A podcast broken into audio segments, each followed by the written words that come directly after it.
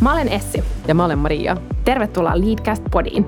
Tässä podissa me keskustellaan Suomen liike-elämän vaikuttajien, yrittäjien ja muiden huippujen kanssa heidän urapoluistaan ja johtajuudesta.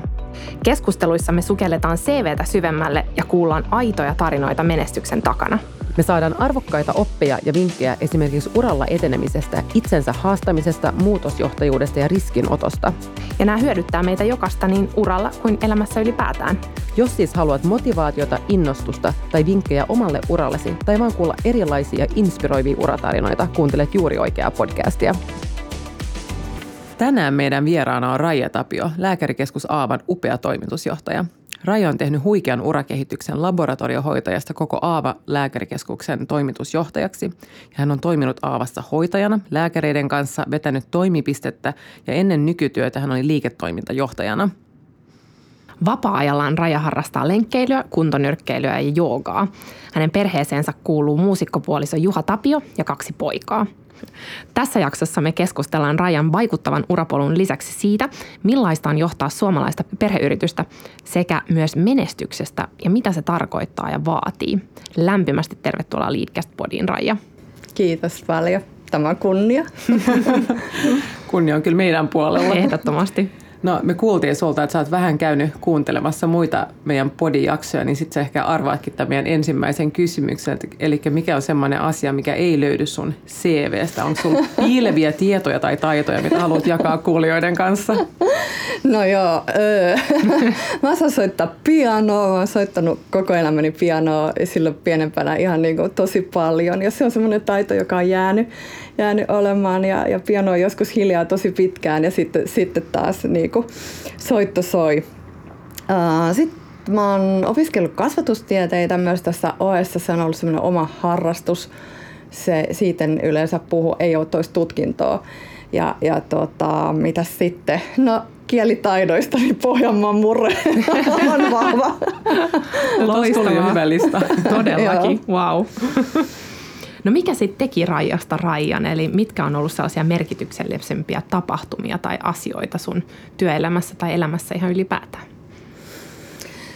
Mikä teki minusta minut, jos ajattelee mun elämää, niin no iso merkitys on varmasti tietysti lapsuuden kodilla ja sillä ympäristöllä, missä on kasvanut. Ja mä oon syntynyt Etelä-Pohjanmaalla ja Etelä-Pohjanmaa on todella niin semmoinen yrityskulttuuri. Kaikki ihmiset siellä on yrittäjiä. Mun isä oli yrittäjä ja, ja tota, semmoinen niin työn tekemisen meininki on aina ollut, ollut siinä mukana. Mä luulen, että sillä on ainakin tosi iso merkitys. Ja tota, sit mä oon meidän neljästä sisaruksesta vanhin ja, ja tietynlainen semmoinen niin vastuu ja, ja muu on varmasti niin kuin vaikuttanut muuhun näin. Mulla on kymmenen vuotta nuorempi sisko, jota jo hoidin silloin, silloin pienenä ja, ja näin. Sitten mä oon harrastanut yleisurheilua nuoruudessa sille tosi tosissaan. Lienee vaikuttanut sekin jollain tavalla, tavalla minuun.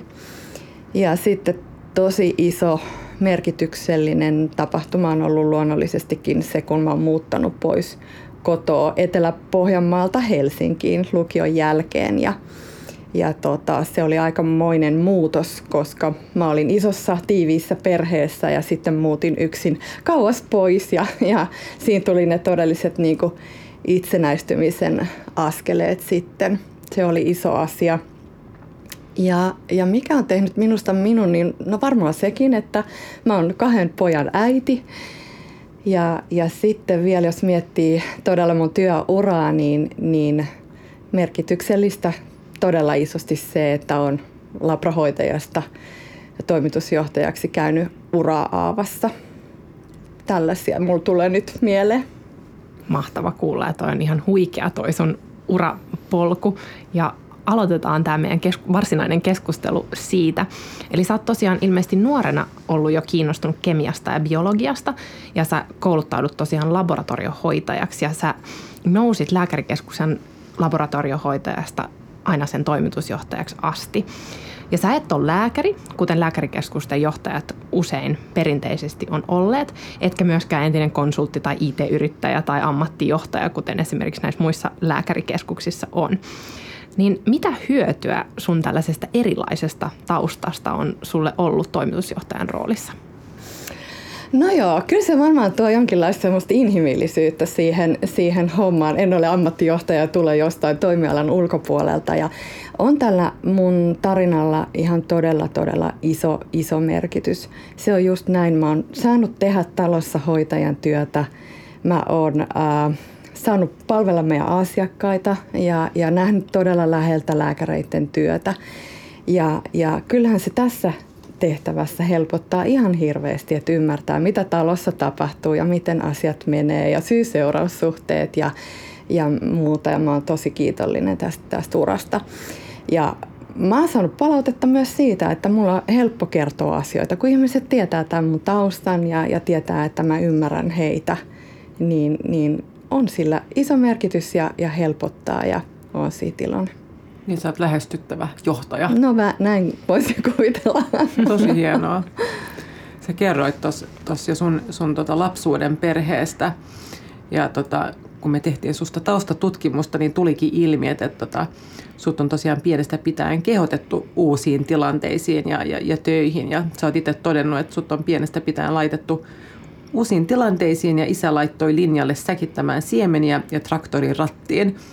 Niin jos sä niin mietit, että mitä konkreettisia tämmöisiä eväitä sun lapsuuden koti on antanut tälle sun myöhemmälle tosi menestyksekkäälle uralle?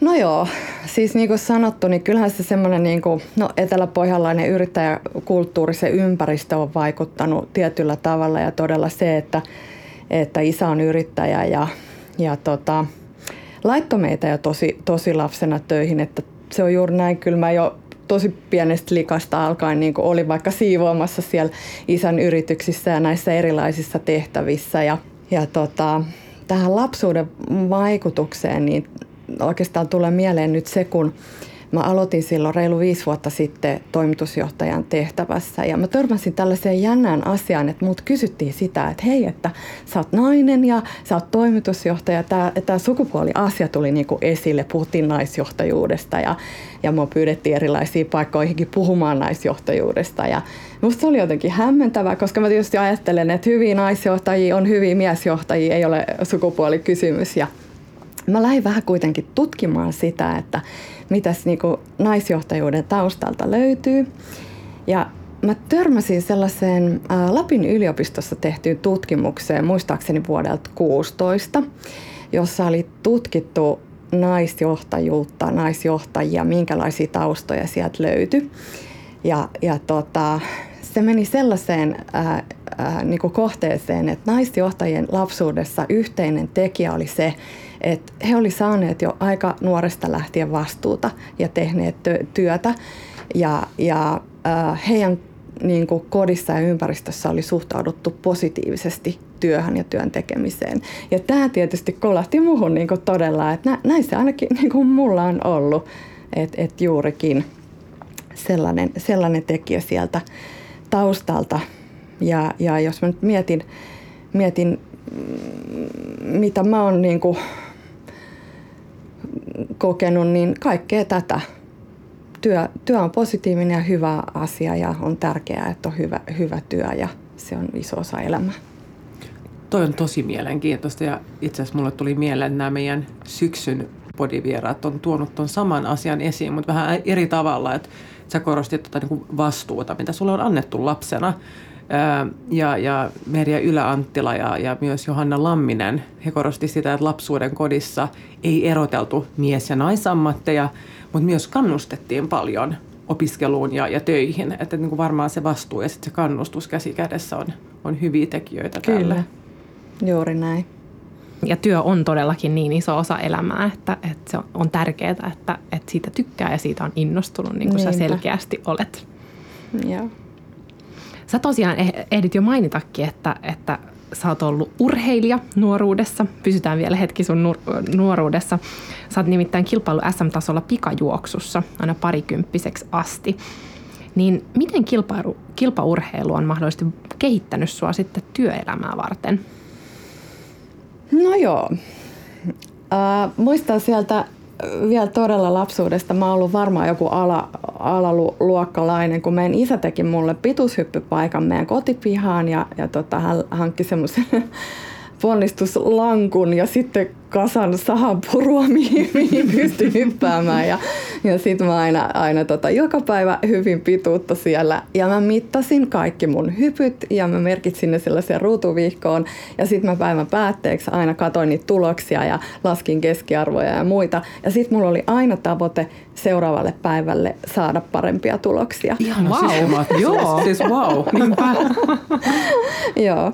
Mulla oli henkilökohtainen valmentaja silloin ja äh, olin tosi tosissaan urheilija ja sitä ainakin oppi sen, että, että tehdään tavoitteet ja, ja sitten tehdään se suunnitelma, että miten niihin tavoitteisiin päästään. Ja, ja kyllähän niin kuin yksilöurheilu on aika raadollista, eli, eli kyllä siinä näkee niin kuin nopeasti sen, että miten on sitten valmistautunut ja miten on treenannut ja, ja miten onnistuu ja peiliin saa katsoa niin kuin mennen tullen.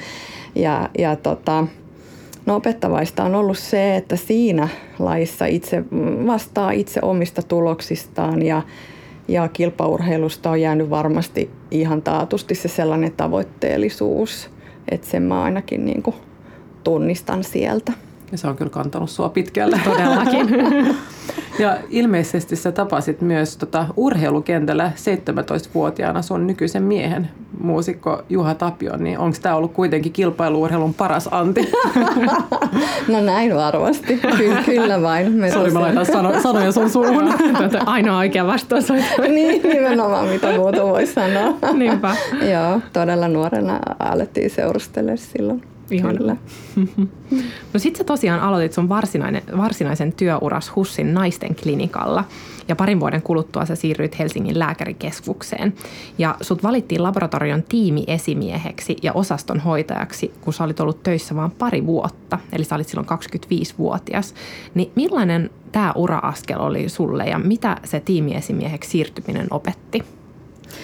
Joo, mä jotenkin koen, että se on ollut niin kuin mun tärkein semmoinen askel. Ja se oli ensin, ensimmäinen laatuaan, eli, eli tota noin, niin se on ollut mulle oikeasti suurin juttu. Ja, ja kun mua pyydettiin siitä tiimistä esimieheksi, niin mä jotenkin koin heti sellaista niin kuin jotenkin ihan hirveän suurta vastuuntuntoa ja mä pohdin sitä todella niin kuin pitkään ja hartaasti, että, että pystynkö mä siihen tehtävään ja voinko mä onnistua siinä ja, ja, ja nyt olen sitten tosi onnellinen, että uskalsin ja, ja, ja olin roh, rohkea siinä kohtaa, koska mä koen, että kaikki sen jälkeen tulleet niin kuin etenemiset ja kysymykset seuraavaan tehtävään on ollut tavallaan helpompia.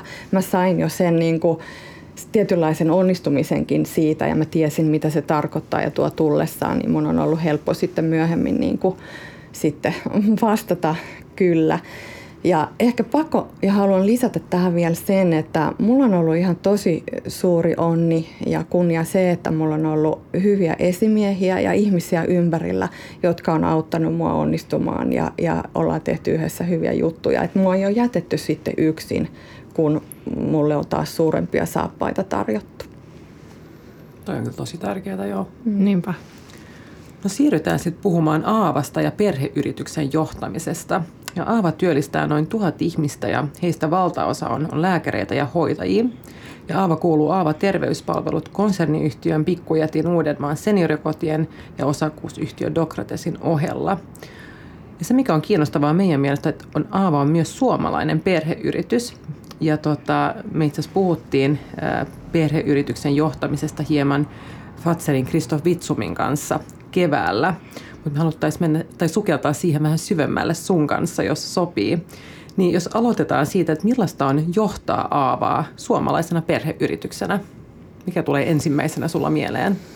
No suuri ilo ja kunnia saada olla, olla tässä tehtävässä. Tota, Ahon Jussi perusti yhtiön 60-luvulla ja nyt hänen viisi lastaan sitten jatkaa isänsä yrityksiä toisessa polvessa omistaen ne tasaisesti. Ja omistajasisarukset on saaneet isältää ihan huikean elämän työn. Ja, ja omistajaperhe on meille aavalaiselle ihan tosi tärkeä. Ja, ja tota, me tunnetaan heidät ja tiedetään heidät ja heitä voi tavata siellä meidän käytävillä ja he on meitä sillä tavoin niin kuin tosi lähellä. Ja kyllä mä ajattelen, että on ihan jokaiselle aavalaiselle niin kuin todella huikean hieno saada olla osa tämän perheen tarinaa palan matkaa. Miten se perheomistus näkyy teidän arjessa? ja se ylipäätään Aavan johtamisessa ihan konkreettisesti muuta kuin, että omistajat voi nähdä sitten käytävillä silloin tällöin? Joo, no nämä omistajasisarukset on kertoneet, että heillä on intohimo näihin liiketoimintoihin, mutta he keskittyy tavoitteissaan siihen, että miten olla hyvä omistaja ja viedä sitten taas yhtiöitä kolmannelle sukupolvelle. Ja he antavat tilan yrityksen toimivalle johdolle tehdä päätöksiä yhtiön operatiivisista asioista. Ja, ja tässä ollaan tarkkoja ja, ja governance-mallit on hyvin, hyvin niin kuin suunniteltu huolella. Ja, ja heidän omistamissa yhtiöissä on eri, erinomaiset hallitukset, ja, ja joissa on myös perheen ulkopuolisia jäseniä. No miten perheomistus näkyy meillä johtamisessa, niin, niin yksi tärkeä asia meille johdossa oleville on, on se äärettömän iso tuki, että nämä omistajasisarukset tuovat heidän arvostuksensa henkilökuntaa kohtaan esiin. Että he kiittää äh, joka, joka lähtöä ja todella paljon ja sillä on tietysti ihan todella iso merkitys meille kaikille. Ja se auttaa ja tukee meitä johtamistyössä. Ja sitten vielä Aavan yrityskulttuurissa näkyy myös vahvasti omistajien henki. Se on, se on sitä luottamuksellista, luottamus ja avoimuus voisi sanoa sieltä niin kuin taustalta. Ja sitten meillä on yhtenä Aavan arvona rohkeus ja työnilo yrittäjäasenteella, joka sitten taas kumpuaa ihan sieltä perustaja Jussista lähtien. Ja, ja me halutaan tätä vaalia ja, ja me halutaan, että meidän asiakas, asiakaskin voi kokea, sitä, että meillä asioidessaan näkyy tämä perhemäisyys sillä tavoin, että me ollaan helposti lähestyttäviä ja lämminhenkisiä ja inhimillisiä. Ja, ja, ja sitten taas meidän yrityskulttuuri on aivan erityinen juuri tämän perheomistajuuden vuoksi. Ja sitä ei voi kukaan meitä kopioida ja, ja me halutaan todella sitä tosiaan vaalia. Ja ennen kaikkea nyt kun me kasvetaankin aika vauhdilla, niin me ollaan puhuttu siitä paljon, että me halutaan niin kuin säilyttää ja, ja turvata tämä meidän yrityskulttuuri, joka meillä on ja on tämän perheen ansiota. Se on hienoa, että se nähdään niin kuin arvokkaana asiana ja, ja sitä haluan tosiaan Joo. vaalia. Joo. Niin jos sä mietit, että mitä mahdollisia erityispiirteitä sit liittyy tähän niin kuin perheomistajuuteen ja, ja perheyrityksen toimintaan, jos vaikka vertaa pörssiyhtiöihin? Tyypillisestihan sanotaan, että perheyrityksissä kvartaali on oikeasti 25 vuotta, niin onko se niin? Onko se klisee? Ei, kyllä se, kyllä se on niin ja, ja tota, se on juurikin se suurin erityispiirre eli, eli bisneksen kannalta, että me rakennetaan yhtiöitä seuraavalle sukupolvelle ja, ja sehän on ju, juuri näin. Kvartaali on sen 25 vuotta ja, ja se tarkoittaa meille sitä, että tavoitteet on ihan äärettömän kovat, Mutta sitten taas me ei niin kuin tiristetä sitä seuraavan kolmen kuukauden niin kuin ruuviin viimeisen päälle, vaan oikeasti me tehdään tosi pitkäjänteisesti tätä työtä. Ja kyllä tämä omistuspohja tarkoittaa sitä, että se mahdollistaa niin kuin myös sellaisen erilaisen tekemisen, koska se pitkä tähtäin on siellä, siellä koko ajan. Pelataan sitä pitkää peliä hienosti sanottu ja ajateltu ja toimittu. Ja itse asiassa tästä tuli mieleen, että me haasteltiin Hesarin vastaavaa päätoimittajaa Kaius Niemeä hän sanoi, että Helsingin Sanomit tai tämä lehti on heillä vaan lainassa, niin tämä jotenkin kuvastaa mun mielestä samanlaista mentaliteettia kuin Aavalla. Mm, kyllä. Tämä jakso on tehty yhteistyössä Boston Consulting Groupin kanssa. BCG on kansainvälinen konsultointiyritys, jolla on tärkeää edistää monimuotoisuutta työelämässä. Yksi merkittäviä BCGn projekteja on Women at BCG, joka tukee naisten uramenestystä ja tyytyväisyyttä BCGllä, mikä on meistä tietysti ihan mahtava aloite. Jos mietitään vähän millainen johtaja tai toimitusjohtaja sä oot, niin mitkä olisi sellaiset arvot, mitä sä edustat, kun sä mainitsit noin aavan arvot ja siinä tuli toi työn ilo esiin, niin, niin mä mietin tässä, että sehän myös tota ehkä reflektoi sitä, sitä sun lapsuuden kodin tuomaa, tuomaa arvomaailmaa. no mun arvot, ne on oikeastaan aavan arvoja. Mä koen ne niin kuin tosi vahvasti omikseni. Eli siellä on se halu ymmärtää ihmistä liittyy hyvin paljon niin kuin tähän luottamukseen ja sitten rohkeus ja työn ilo yrittäjäasenteella. Ajattelen, että aina kannattaa yrittää ja, ja varmin tapa epäonnistua on se, kun jättää tekemättä. Näin, mm. näin mä aina jotenkin ajattelen. Ja sitten tietysti kaikkeen tähän niin kuin vastuullinen toiminta ja, ja minkälainen muuten – olen johtajana, niin, niin lähtökohtaisesti luotan aina, aina ihmiseen. Ja, ja toivon tietysti, että olen kannustava.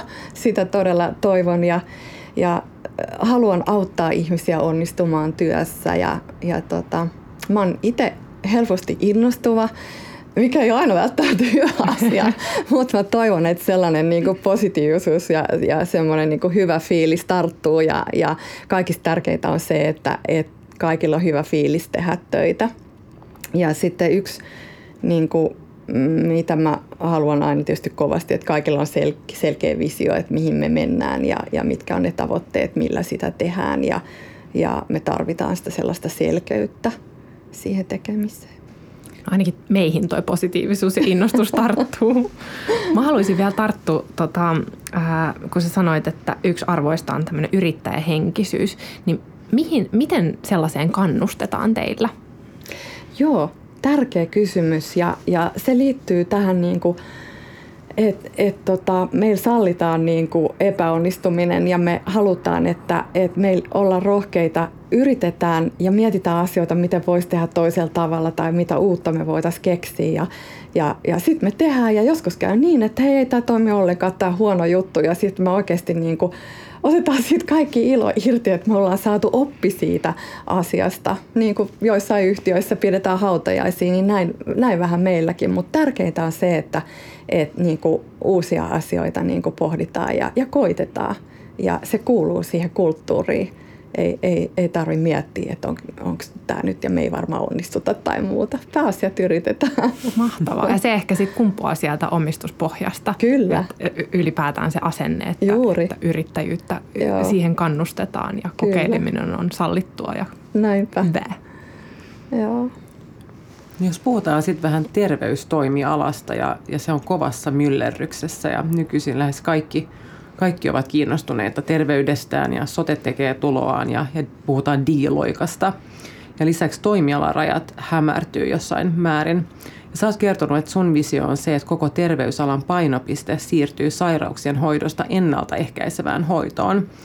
Niin mihin suuntaan sä aiot kehittää lääkärikeskusta nyt lähivuosina? Joo, no meillä on tuplaantumisen tavoite vuodelle 2025. Ja mitä se sitten meillä tarkoittaa? Aloittaa, niin me ajatellaan, että me halutaan olla äh, silloin Suomessa kansallisesti tunnettu perheyritys. Me rakennetaan tällä hetkellä tosi vauhdikkaasti meidän toimipisteverkostoa. Ja sitten samassa siinä ohessa me kehitetään meidän sähköisiä palveluita, me investoidaan niihin tosi paljon. Me tehdään hyvinvointiteknologiaa, jossa meillä on kansainvälistymisen tavoitteet. Me tehdään tutkimusta talossa liittyen tähän hyvinvointiteknologian rakentamiseen. Ja, ja se on juuri näin. Me tavoitellaan sitä, että me ei perinteisesti vain pelkästään hoideta sairauksia, vaan me halutaan tuoda siihen myös hyvinvoinnin tekeminen niin, että me kyetään ylläpitämään sitä ihmisen hyvinvointia ja, ja tuetaan myös siinä. Siinä on meidän visio. Tekemistä riittää vielä. Kyllä, kyllä. No puhutaan sitten hetki vielä uran ja vanhemmuuden yhdistämisestä. Ja sä oot todennut, että kotiäidiksi jäädessäni luulin putoavani urakelkasta. Sä olit siis neljä vuotta kotiäitinä. Ja meidän yhteiskunnassa puhutaan tänä päivänä aika paljon vanhemmuuden uran yhdistämisestä ja sen haasteista sekä myös tasa-arvosta tässä kontekstissa. Niin miten sä katsot tätä asiaa vanhempana ja, ja menestyksekkäänä johtajana?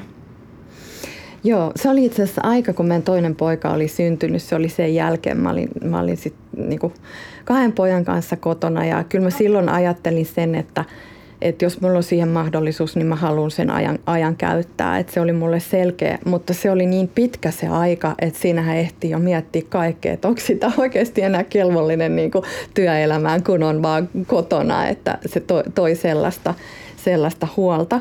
Mutta mä en ole koskaan halunnut niin kuin vastakkain asetella niin kuin työtä ja, ja kotia ja kyllä niin kuin todella tarvii luovuutta, kun, kun on pienet lapset ja, ja sitten se työ ja, ja ennen kaikkea niin kuin kaikenlaista joustoa siihen yhtälöön kuuluvilta ihmisiltä.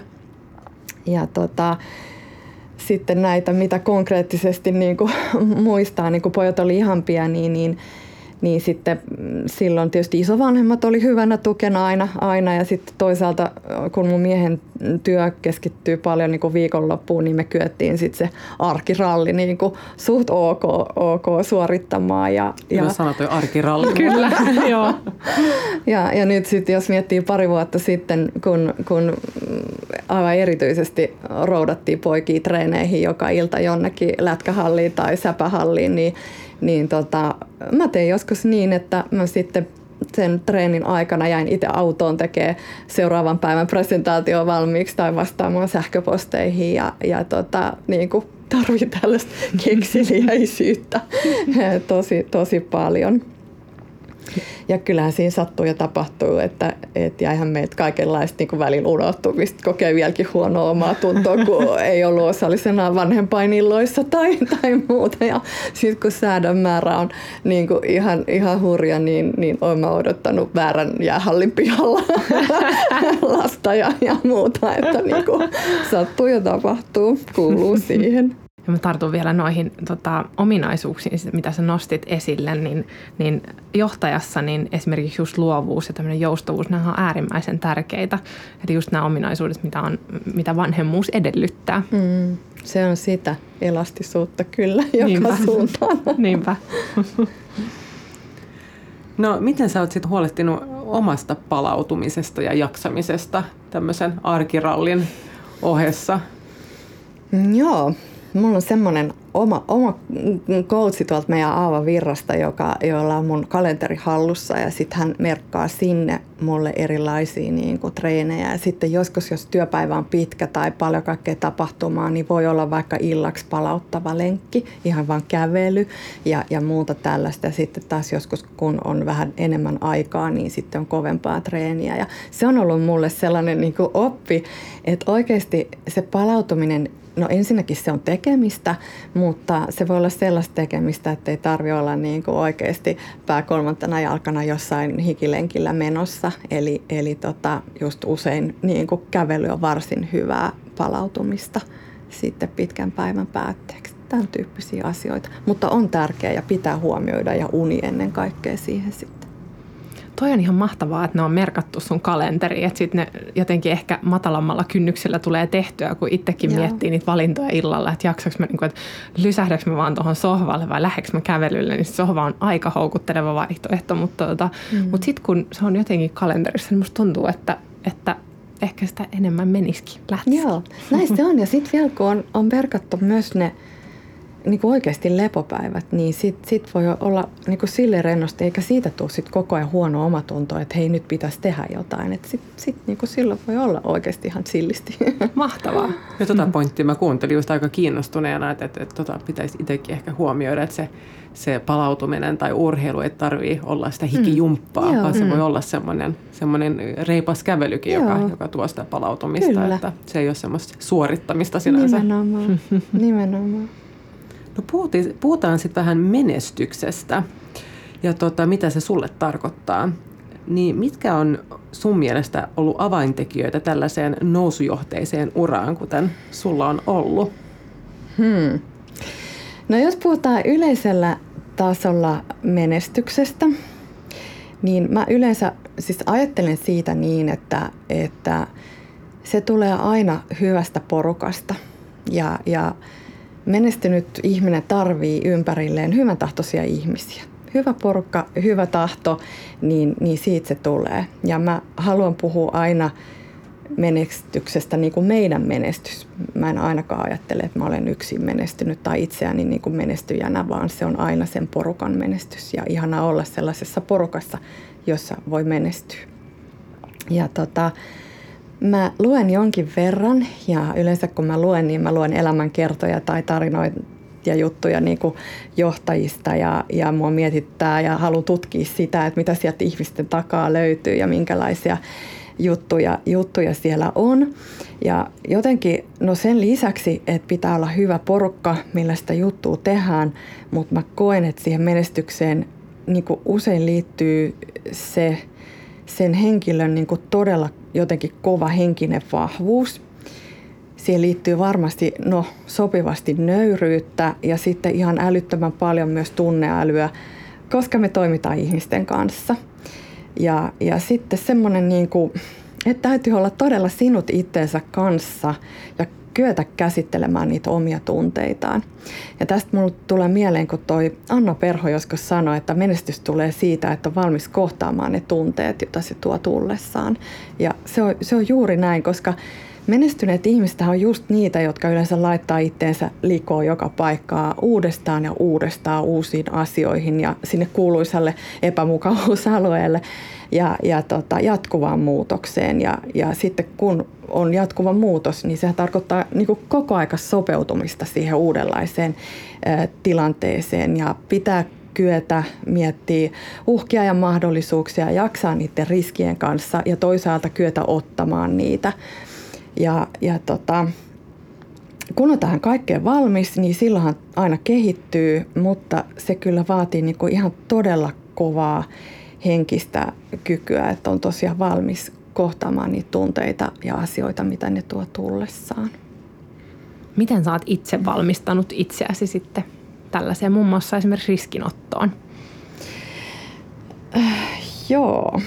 Mä jotenkin mietin, että no ehkä mulla on sitten sieltä jostain niin kuin lapsuudesta tullut riittävästi niitä kokemuksia äh, kaikenlaisista, myöskin onnistumisista ja niin kuin rohkeutta äh, sit vaan niin kuin tarttuu niihin asioihin. Ja, ja tota, muistan kerran, kun Matti Copeland sanoi jossain puheessaan, että hän on keksinyt suomen kieleen uuden sanan, se on sattumahdollisuus. Ja, ja et on ihan meistä kiinni, että miten me tartutaan niihin sattumahdollisuuksiin ja miten me viedään niitä eteenpäin. Ja me jokainen tiedetään ne meidän oman elämän sattumahdollisuudet, joita on tullut vastaan. Ja on kiinni siitä, että miten me sitten rohkeasti tartutaan niihin. Ja, ja, ja jostain kai sitten mulle on tullut sellaista voimaa, kykyä, että mä oon sitten rohkeasti uskaltanut tarttua niihin mun elämän eteen tulleisiin sattumahdollisuuksiin. Toi on aivan loistava konsepti. niin on. Niin on. Onko sinulla sitten jonkun tota, vinkkejä meille ja kuulijoille siitä, että miten sais, sais omaan elämänsä ja itseensä rohkeutta? E, joo. No ehkä toi liittyy siihen, kun mä kerroin, että mulle kaikista tärkeintä oli se eka hyppy niin mä jotenkin ajattelen, että se liittyy siihen, että mä, mä haluaisin kannustaa ja rohkaista siihen ensimmäiseen hyppyyn, mikä mietityttää, koska sitten siitähän saa sen niin kuin kokemuksen, että hei mä voin onnistua, mä voin pärjätä ja sitten on taas helpompaa niin kuin jatkossa, että et ehkä si, siihen. Ja sitten toisaalta no se, että kyllähän me nyt tarvitaan niitä epäonnistumisiakin, että me opitaan asioita ja ne opettaa aina parhaiten – ja, ja otetaan niistä, niistä opiksi. Mm. Toi on hyvä neuvo ja tuli mieleen, että toi meidän aiempi podivieras Sanna Suvanto Harsoo korosti just tota samaa, että niitä epäonnistumisia tulisi jopa vähän hakea elämäänsä. Juuri. Muuten sitä ei kehity ja, Juuri. ja, ja pääse eteenpäin. Kyllä. Vielä viimeinen kysymys menestyksestä ennen kuin siirrytään meidän sekuntihaasteeseen. Miten sä määrittelisit, mitä menestys on? Ja tota, mä kysyn tätä siksi, että, että kun me haasteltiin Elina Björklundia, niin hän, hän määritteli menestyksen silleen, että, että, että on iloinen siitä, mitä on ja mitä on saanut aikaiseksi. Tämä on mun mielestä aika loistavasti sanottu, mutta onko sinulla jotain, jotain ajatusta tästä määritelmästä? No toi oli kyllä todella loistavasti sanottu. Mä oon ihan, ihan samaa mieltä ja kyllähän se niin kuin itsekin aina on vaan keskittynyt tekemään sitä sen hetkistä työtä ja yrittänyt siinä parhaansa ja, ja niin kuin – ei, ei sillä lailla, niin kuin, just niin kuin mä sanoin jo aikaisemmin, mä en koe itse, että mä olen menestynyt, mutta mä koen, että se porukka, joka sitä tekee, niin se voi tehdä sen menestyksen ja puhutaan aina meidän menestyksestä, eikä, eikä yksilön menestyksestä. Eli se tiimin voima siellä. Kyllä, aivan ehdottomasti. Porukka, hyvä porukka on kaiken ajan. Siirrytään sitten meidän sekuntihaasteeseen. Oletko valmis, Raija? Joo. Hieman epäröivä joo. Niinpä. Täältä pesee. Mikä sä olisit, jos sä et olisi Aavan toimitusjohtaja? Mä olisin terveydenhuolto-oppilaitoksessa opettaja ja mä opettaisin hematologiaa eli, eli verisoluoppia. Se oli ihan mun semmoinen tos, tosi intohimo. Wow. Mistä sä saat kiksit? Uh, no kovasta urheilusuorituksesta, ikilenkki. Entä mistä sä hermostut? Uh, jos asiat ei mene eteenpäin tai jos on sekametelisoppa kotona. Entä mikä on sun lempipaikka? Pariisi. Mikä pelastaa pahan päivän? Kahvi. Entä mikä on semmoinen jokapäiväinen rutiini, jota ilman olisi vaikea elää? Sekin on kahvi. No, mikä on sitten sun salainen pahe? Uh, salmiakki. Entä mitä sä aina kysyt työhaastattelussa? Onko sulla jotain vakkarikysymystä kandidaatille? Liittyy tähän rohkeuteen ja, ja, ja työn iloon yrittäjäasenteella. Mä kysyn aina, että voisitko kuvitella olevasi yrittäjä? Siitä saa hyvän keskustelun. Mielenkiintoinen kysymys. Tota ei ole aikaisemmin tullut vastaan. Aivan loistava. Joo. Mitä yleensä saat vastaukseksi? No siis sehän on kysymys, johon sitten ihminen lähtee pohtimaan sitä asiaa ja siitä kuulee monenlaista, miten ihmiset sitä ajattelee. Ja miten ne lähestyy sitä. Niin, Joo. juuri näin. Tosi jännä. Joo. Sitten vielä loppuun semmoinen kysymys, että jos sä kohtaisit parikymppisen Rajan, niin mikä olisi sun neuvos hänelle? No se olisi ihan taatusti se, että, että tota, älä turhaan murehdi joka asiasta, että elämä kantaa ja, ja me vaan rohkeasti ja anna elämän kantaa. Ihanasti sanottu. Toi on äärimmäisen hyvä neuvo. Vielä viimeinen kysymys, jos sallit. Mikä on ollut sulle työelämän tai, tai yleisestikin elämän suurin oivallus, jos yksi pitää poimia? Vähän niin kuin vinkkinä kuulijoille ehkä. luottamus. Kaikista tärkein on luottamus ja kaikessa. Tähän on hyvä lopettaa. Suuret kiitokset Raija. Ihana Kiitos. keskustelu. Kiitos teille. Kiitos paljon. Ja hei kuulijat, jos te tykkäätte Leadcast-podista, niin käykää ihmeessä seuraamassa meitä Instagramissa tai Twitterissä, mieluummin molemmissa. Ja arvostelkaa meidät myös teidän lemppari alustalla Tuhannet kiitokset.